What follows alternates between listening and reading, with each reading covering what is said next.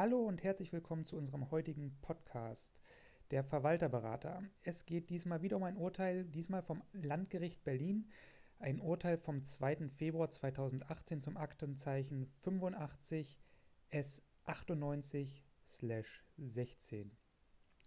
Der Leitsatz der Entscheidung ist, dass der Verwalter dafür haftet für die Prozesskosten, wenn er anfechtbare Eigentümerbeschlüsse herbeiführt. Da war folgender Sachverhalt zugrunde gelegt. Und zwar war da eine WEG, die sollte einen Sanierungsbeschluss fassen. Und der Verwalter hat nur ein Angebot eingeholt und die WEG hat das beschlossen und das Ganze wurde angefochten.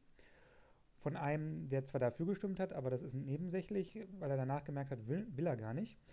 Und hat auch erfolgreich angefochten und musste jetzt in der Jahresabrechnung einen Anteil natürlich für das Anfechtungsverfahren tragen und das wollte er sich von dem WEG-Verwalter zurückholen und das hat das Landgericht entschieden. Das ist auch richtig so, weil der Verwalter hier nicht seine Arbeit vernünftig gemacht hat und daher für den Schadensersatz verantwortlich ist aus schuldhafter Verletzung seiner Pflicht nach § 27 Absatz 1 Nummer 2 des WEGs. Er hat nämlich vorher keine weiteren Kostenangebote eingeholt.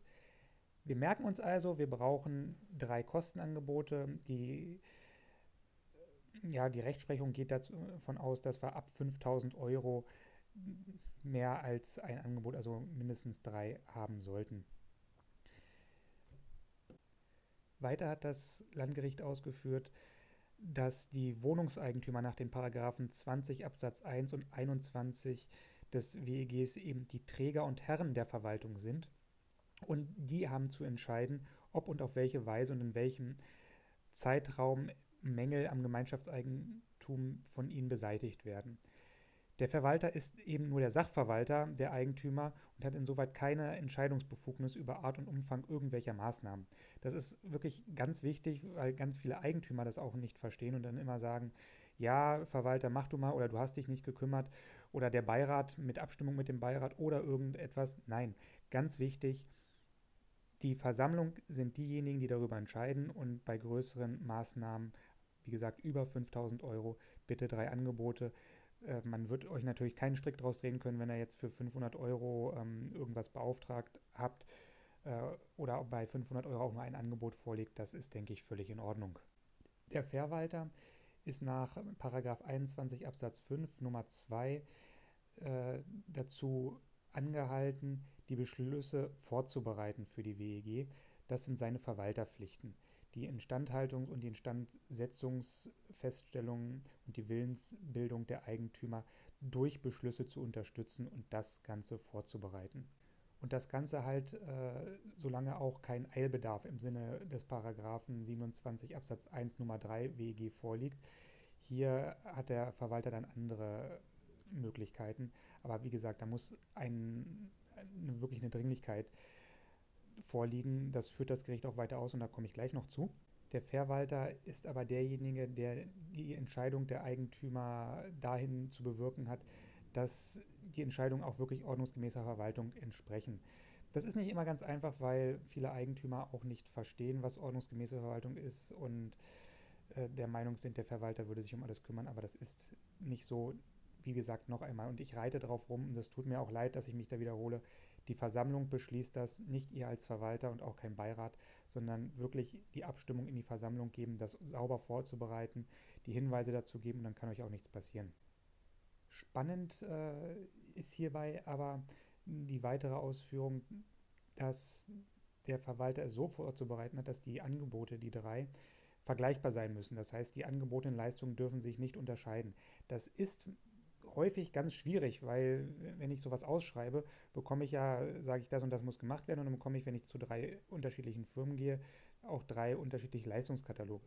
Das heißt, das muss dann eigentlich wirklich über eine Ausschreibung sein, wo ihr sagt, das und das muss gemacht werden und den Leistungskatalog vorgibt oder über jemanden, der das Ganze steuert. Das Gericht geht sogar so weit, dass der Verwalter hier pflichtwidrig gehandelt hat, weil er lediglich ein Angebot zur Beschlussfassung vorgelegt hat.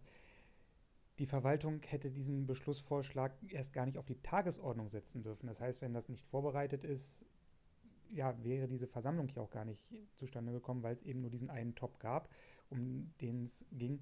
Das heißt, vorher prüfen, ist das, was ich hier beschließen lassen möchte, oder auch das, was ein anderer Eigentümer sagt, was beschlossen werden soll, kann man das überhaupt beschließen lassen? Und wenn man eine Wahl hat, es nicht auf die Tagesordnung im Zweifelsfall setzen, auch wenn das wieder zu Unmut führt.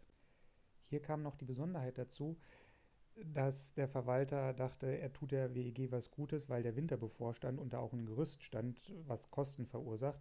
Aber auch da hat das Gericht gesagt, das ist völlig irrelevant. Es liegt kein Eilfall im Sinne des Paragraphen 27 Absatz 1 Nummer 3 vor. Das Gericht sagt hier dankenswerterweise auch, dass eine Eilbedürftigkeit besteht für einen Verwalter und dass man auch gar keine Versammlung einberufen muss bei bestimmten Schicksalsereignissen oder dringende Fälle, die in der Regel durch Zufall, höhere Gewalt, wie etwa ein Großbrand, eine Explosion, Überschwemmung, Rohrbruch, Ausfall der Heizungsanlage oder eine gefährliche Abnutzung der Stahlseile des Aufzugs oder Ähnlichem ist. Das heißt, man muss ja auch dann immer abwägen, ist wirklich akut Handlungsbedarf, dann kann man auch selbst was entscheiden, aber das Gericht hat gesagt, hier ist kein akuter Handlungsbedarf und deshalb hätte man die Versammlung auch verschieben müssen. In einem weiteren Nebensatz wird gesagt, dass das Gericht auch nicht versteht, dass die abgegebene Firma das Angebot das einzige sein soll, was in Berlin und Brandenburg zur Verfügung stand.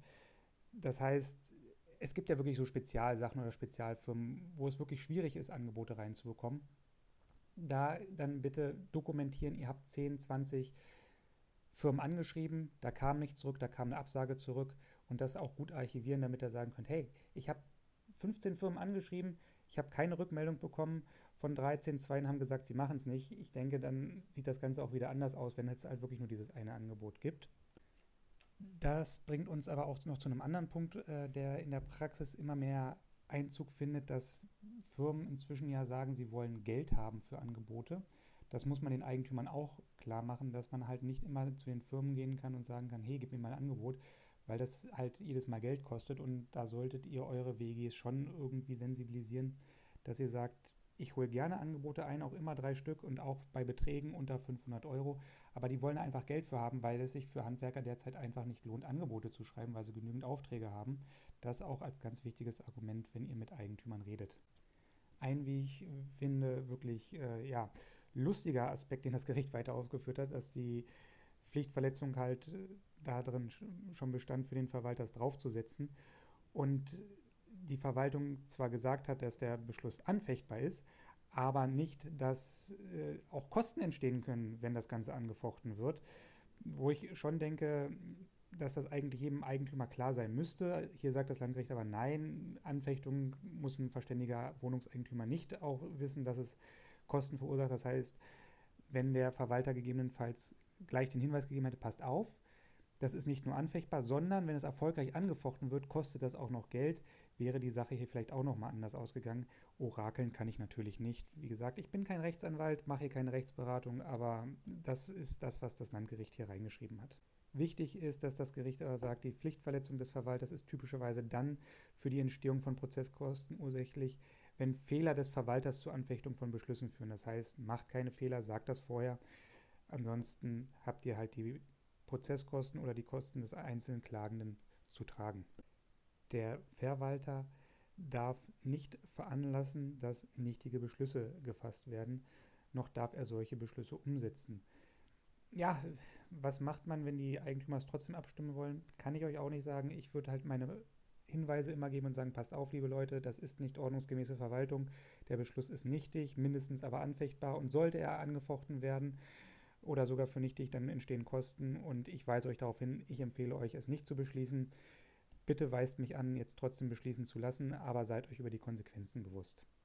Zum Abschluss ging es dann noch darum, dass auch ein Rechtsanwalt da noch beauftragt war. Ich habe jetzt nicht ganz verstanden, wie da die Zusammenhänge sein sollen, aber hier wird auch gesagt, dass ein professioneller Hausverwalter nicht in seinem Aufgabenspektrum hat, eine Überwachung des Rechtsanwalts zu bewerkstelligen. Das wird sonst auf eine Garantiehaftung für den Verwalter, für die Fehler, nämlich des Rechtsanwalts, hinauslaufen. Und das kann es eben nicht sein, dass der Verwalter auch noch für die Fehler des Rechtsanwalts haftet.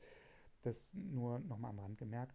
und die vom Verwalter beauftragten Rechtsanwälte sind auch nicht dessen Erfüllungsgehilfen und er hat keine Überwachungspflichten zu leisten, sodass er für deren Pflichtverletzung einstehen muss. Ja, ich hoffe, etwas beigetragen zu haben, um nochmal die Notwendigkeit auf die 3 Angebote ab den 5.000 €, die so im Raum schweben, hinzuweisen. Würde mich über eure Bewertung freuen bei iTunes mit 5 Sternen, weil 4 Sterne nicht wirklich gut sind bei iTunes. Und vielleicht folgt uns auch auf Facebook oder über eine Internetseite, könnt euch unseren Newsletter anmelden und so weiter. Wir freuen uns bis zum nächsten Mal. Bis dahin.